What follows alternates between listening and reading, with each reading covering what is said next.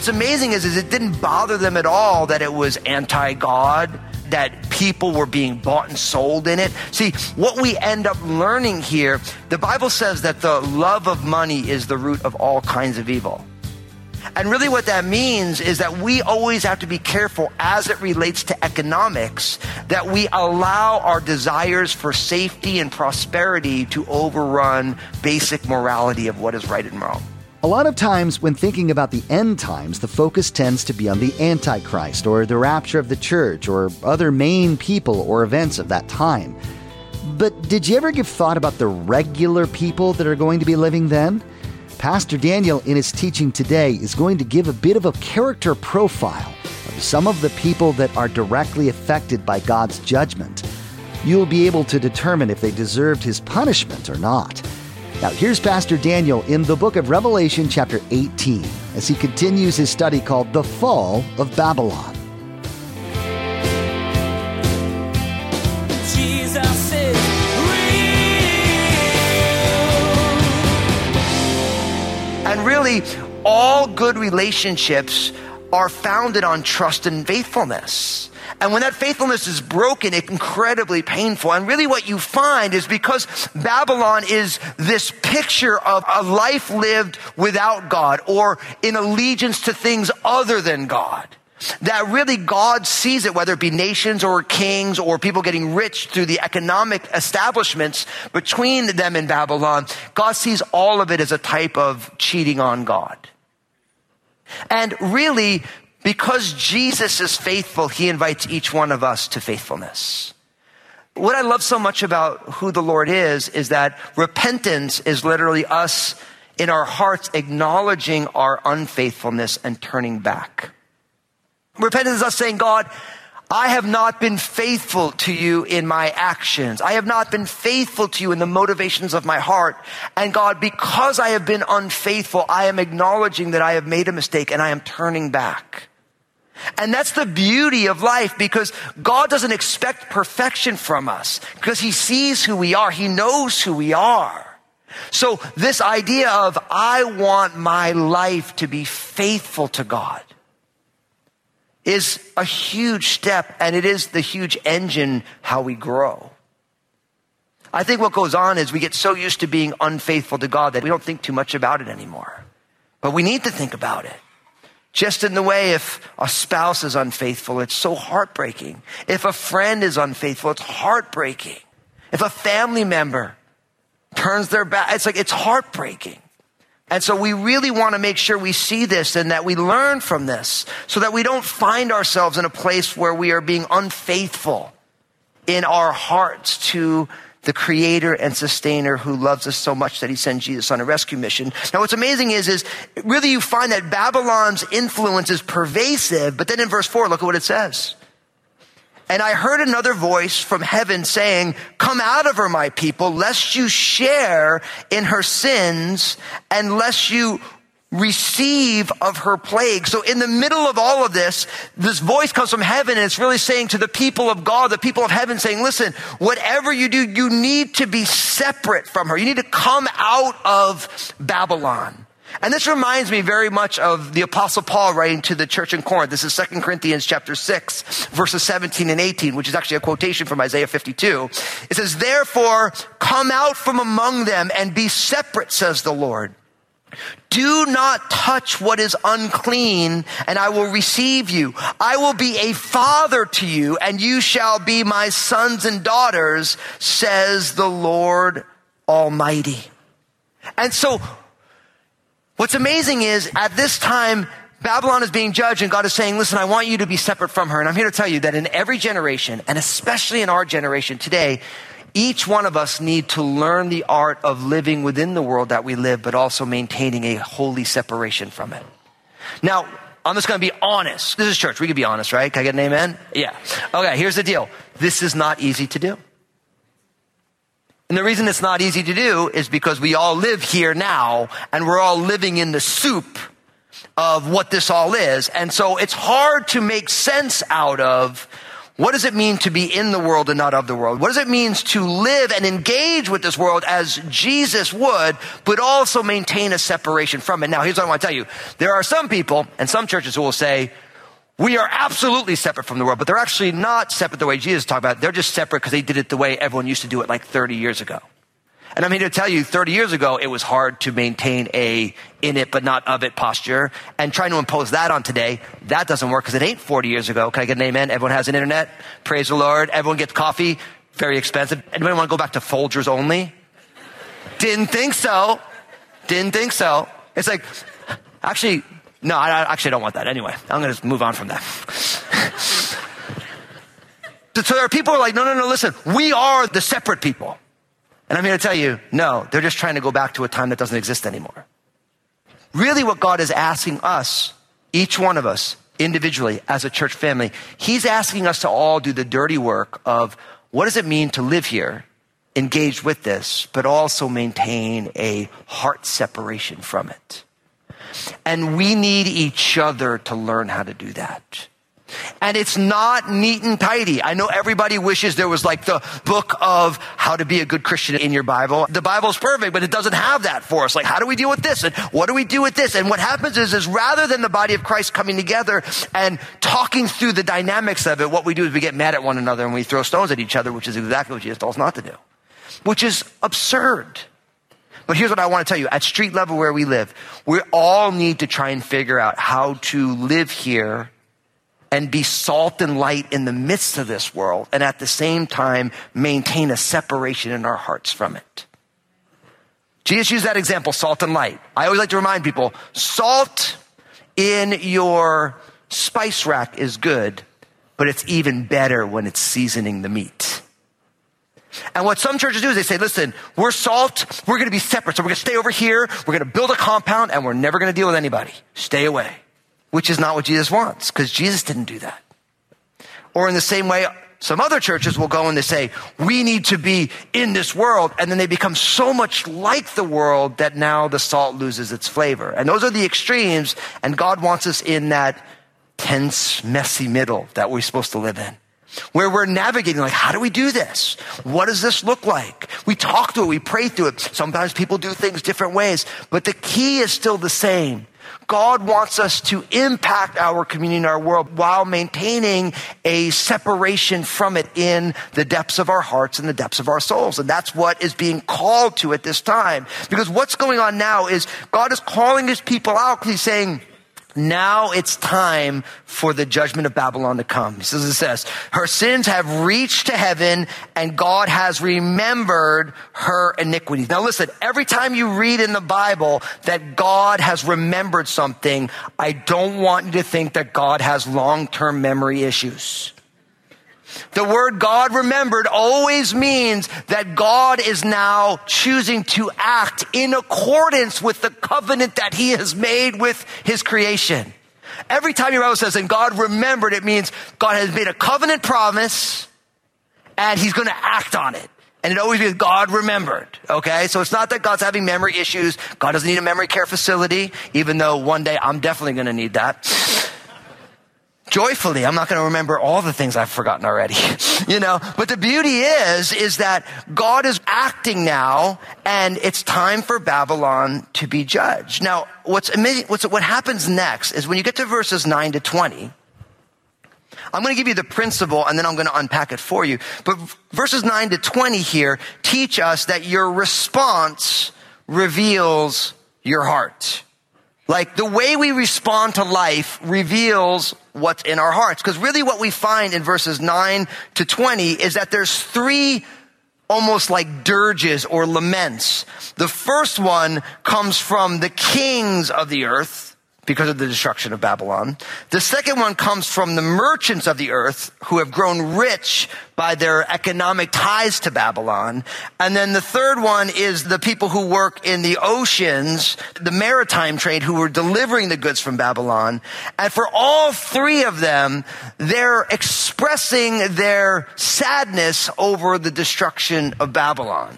But for each one of them, the way that they're responding gives us a view into our hearts. And I'm here to tell you the same is true for us, that our responses reveal the things that are in our hearts. Let me read it to you. Verse 9, it says, The kings of the earth who committed fornication and lived luxuriously with her will weep and lament for her when they see the smoke of her burning, standing at a distance for fear of her torment, saying, Alas, alas, that great city Babylon that mighty city, for in one hour your judgment has come, and the merchants of the earth will weep and mourn over her, for no one buys their merchandise anymore. Merchandise of gold and silver, precious stones and pearls, fine linen and purple, silk and scarlet, every kind of citron wood, which is scented wood, every kind of object of ivory, every kind of object of precious wood, bronze, iron, and marble, verse 13, and cinnamon and incense, fragrant oil and frankincense, wine and oil, fine flour and wheat, cattle and sheep,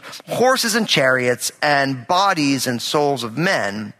The fruit that your soul longed for has gone from you, and all the things which are rich and splendid have gone from you and you shall find them no more at all. The merchants of all these things who became rich by her will stand at a distance for fear of her torment, weeping and wailing and saying, Alas, alas, that great city that was clothed in fine linen, purple and scarlet, and adorned with gold and precious stones and pearls. Verse 17, for in one hour such great riches came to nothing.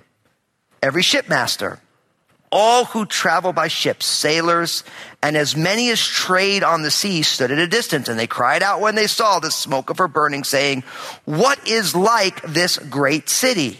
They threw dust on their heads, and they cried out, weeping and wailing, saying, Alas, alas, that great city, in which all who had ships on the sea became rich by her wealth, for in one hour she is made desolate. Rejoice over her, O heaven and you holy apostles and prophets, for God has avenged you on her. So really what we find here is we get these three responses and the response reveals what's in their hearts. Now, I want you to make a little note because really if you were to read what we just read, and if you were to read Ezekiel chapter 27 side by side, they almost mirror, except Ezekiel 27 is a lament for the destruction of the coastal city called Tyre. I imagine when John was writing this and inspired by the Spirit, he was like, oh, I remember this. They're very, very similar. But really what you find here is whether it's the kings of the earth, whether it's the merchants who made money, so that the kings, their power, Babylon was a part of that. The merchants, they had economic ties and they made money selling the goods of Babylon. And then of course, the people who worked on the oceans and the waters. It's funny, I was thinking about this, that almost none of us have thought very much about how we get our goods across the globe until the last two years when you couldn't find toilet paper. Like, you just unload those crates so I can be clean. You know what I mean? But they, like, we all saw those pictures of ports with all these boats and everything stuck on them. We forget that a lot of goods pass through this globe in the waters. But what we find is for the kings, the merchants, and then the people who work the boats, all of them are lamenting the destruction of Babylon because of the impact that it has on the thing that they do and how they do it. The kings liked what Babylon brought to them. The merchants liked the economic enrichment that came from working with Babylon. Same thing with the ship people. They enjoyed the benefits of that. But what's amazing is, is it didn't bother them at all that it was anti-God that people were being bought and sold in it. See, what we end up learning here, the Bible says that the love of money is the root of all kinds of evil. And really what that means is that we always have to be careful as it relates to economics that we allow our desires for safety and prosperity to overrun basic morality of what is right and wrong. Now I realize I say this stuff and I'm like, man, everyone hates when you talk like this, Fusco, but that's what the Bible gives us, so we're going to talk about it. There's an example that I want to give and I won't give it because it's a little bit off color. But it's so important to realize what would you do for money? What would you sell your soul for? That's an important question. If you ever watch any TV programs or movies, like, well, everyone's got a price. And it's true. It's just now you're just haggling over dollars. Like, where do you, where, what were you willing to profit that you'll give up your own soul for? And the thing is, is that is a form of spiritual adultery where you're willing to compromise just for some money. But money is a strong driver in our culture, isn't it? You know, I, I, talk to my kids about this all the time. I always say, listen, I'll know that I'm a good parent if you never end up on a reality TV show or an epic fails video. Like I say, I have the low, low bar for being a good parent. It's like, as long as you're not on a reality TV show and an epic fails thing, I'm happy. Like, like we made it, you know, because a lot of times, like what people will do for money. What corners will you cut just to make a little extra money? Right? Like, what are we willing to give up for it? What we're find is that at the end here, all these folks are bummed because Babylon's been destroyed simply because their heart is wrong. And we have to remember this. The way we respond reveals our hearts. Jesus said it this way. This is Matthew chapter 15, verses 17 to 21. Jesus said, Do you not yet understand that whatever enters your mouth goes into the stomach and is eliminated? But those things which proceed out of the mouth come from the heart, and they defile a man. For out of the heart proceed evil thoughts, murders, adulteries, fornications, thefts, false witnesses, blasphemies. These are the things which defile a man, but to eat with unwashed hands does not defile a man. See, what Jesus was getting at is in that culture, Jesus and his disciples would get in trouble because they wouldn't do the ceremonial washings the way the rabbis taught. And they'd be like, no, this is the problem. And Jesus like, no, no, the problem isn't that we eat with not with the right hand washing. And don't get me wrong, wash your hands before you eat people. You know what I mean? Like, that's just like cleanliness is next to godliness, or so they say. And so just wash your hands. But if you don't wash your hands, it's not like the food that you're eating is like perfectly sterilized. Does that make sense? But he's really saying it's not what goes into you that's the problem, it's what comes out of you. And so what I would tell you is that you being very aware of how you respond to things, how you react to situations, that shows what is actually in your heart. Let me give you a personal example. I always say that confession is good for the soul, bad for the reputation. So because I'm all Italian, I'm from New Jersey, right? And that's not my excuse. That's just my, my variable for life. And what that means, if people love you, they pick on you. They say mean things on purpose to get a rise out of you. Now, it's kind of a sick type of love. People call it toxic today. That was just the way that I was raised. So I remember growing up, I'd always see people that you knew that they liked you if they picked on you. And if they didn't like you, they wouldn't say anything to you, which is really, really sick. I remember when, when my bride Lynn met my dad, she said, I don't think your dad likes me. I'm like, why? He's like, he always picks on you. I'm like, no, that means he likes you. Do you know that other guy over there? Yeah, he just doesn't say anything to me. Yeah, because he doesn't like him. She's like, that's very weird. And I'm like, I didn't realize it was, it is weird. It's just the way I was raised. So I remember growing up, I would see people, especially with their spouses, they would say hurtful things. And I remember saying to myself, I am never going to say anything intentionally hurtful to Lynn. And I remember we must have been married for like two months and something happened. We had a disagreement and I said something intentionally hurtful. And I felt lousy. Like I'm just like, oh. And I remember I got in the car, we like we're going into a parked car, and I'm like, I am so sorry, and I never want to talk that way to you. You do not deserve that. And I remember I was talking to a buddy of mine who was also a pastor, who was like kind of like a friend, an accountability friend, somebody who I would share my life with. And he's like, How's marriage going? And I'm like, it's hard, you know, and I'm like, but and I confess, I'm like, I never wanted to say anything intentionally hurtful to Lynn. Something that, that just like doesn't need to be said. I just said it because it would hurt her. And I did it the other day. And he's like, good. And I'm like, what? He's like, now at least you know what's in your heart. He's like, that stuff was in there before. But now that you've seen it, now you know it's in there. And, and he said to me, it's so beautiful. He said, when you're sick and you go to a doctor, the doctor tells you what's wrong and then you can start dealing with it. It's not that that thing is new. It's been there for a little while, but at least now because you've seen it, you know what it is. And isn't that a beautiful perspective shift for all of us? That when you respond to something and you don't like your response, that's not new. That's always been in your heart. But now that you see it, your response reveals what's in there, and our God, who is the great heart surgeon, gets in there and says, okay, yeah, so that whole thing, we're going to change that because that's who you used to be. That's not who you are as my child. Maybe that's how your family did it. That's how God speaks to me. Maybe the way you were raised, they did it that way, but in my family, we don't talk to people that way. But what's in your heart, it's revealed through the way that you respond. And I think for us as followers of Jesus, we should be very honest with ourselves about the issues in our responses and we should take ownership for them. Like, don't ever forget that Christians are the type of people who we believe that we need a savior. So we come to Jesus admitting that we're flawed. So once we admit that we're flawed, then when we see the flawed parts of our nature, we should be quick to own those things. Be like, hey, I shouldn't act that way. Hey, I, should, I, I didn't respond that way. And then we need to, we, we ask for forgiveness from God and from others, but then we say, Lord, will you do the work that's in my heart? But whether it's species of pride or arrogance or woundedness or there's scar tissue there from something else. You're giving to somebody something else somebody did. There's all these reasons why that stuff is in there. But we say, Lord, will you transform my heart? I see this now, but it's not supposed to be there forever. And our response is reveal what's in there so that God can transform it. I really think it's a beautiful way to apply what we're seeing here. Now, I want you to notice that all three of them make the case that the city was great and that the judgment happened swiftly in an hour. So the judgment that's coming upon Babylon is going to be swift and total. Now, at this point in the message, everybody wants to know, okay, what's the, what's Babylon? Is everybody ready? Can I get a drum roll? Good. Ready? Drum roll. And the meaning of Babylon is, is I don't know. I don't know. And now here's why. I'm gonna, I'm gonna, I'm gonna do a quick theology nerd thing. So if you, if I lose you, I'll be right back in a second. Here's what you need to know. So first, remember I told you that there's numerous ways to interpret the book of Revelation, and depending on which way you choose to interpret it, then it gives you a, a whole bunch of answers come in those ways. Now, one of those ways is what's called commonly the preterist view, which means everything was fulfilled in the time of the writing in the first century. So for the apostle John, when he's hearing this, you know what he's thinking?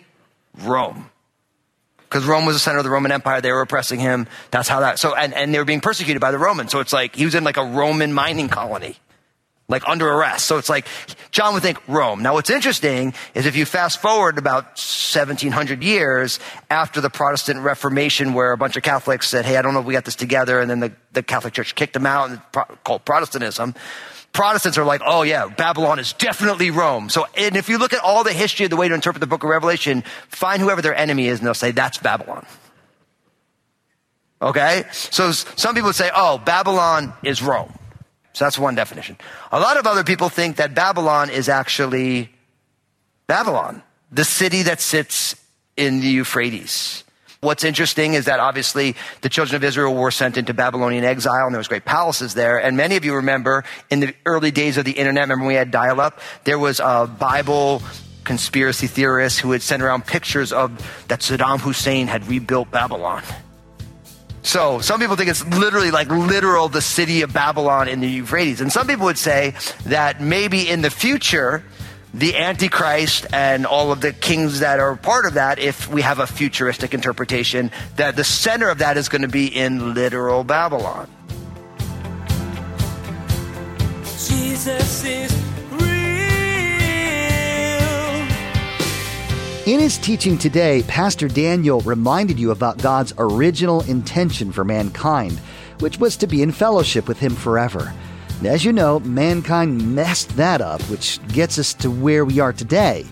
You learned about the mindset of the people who thought that Babylon was the most important thing in the world, and how that attitude exists in the world right now, and how to reject it and follow God. Pastor Daniel's message today is just one of many he shared from a variety of books in the Bible. Would you like to explore more? Just visit JesusIsRealRadio.com to access our library of audio. You can also connect with Pastor Daniel on Twitter, Facebook, and Instagram through the links you'll find at the bottom of the page. JesusIsRealRadio.com.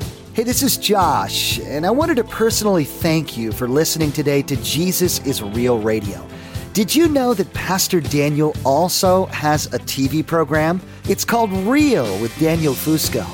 I want to encourage you to go to JesusIsRealRadio.com, click on the stations option in the main menu, and find out if Real with Daniel Fusco airs on a TV station in your area. Place a marker in your Bibles and join us next time as Pastor Daniel kicks off his new teaching, The Return of Jesus. You'll finally get to the good part of this story, if you're on the right side, that is, and find out what happens when Jesus comes back for the second time. Pastor Daniel will show the importance of being more than just a churchgoer. This is all about the relationship you yourself have with Jesus. Well, that's all the time we have for today's broadcast. On behalf of Pastor Daniel and the entire production team, we invite you to join us again for the next edition of Jesus is Real Radio.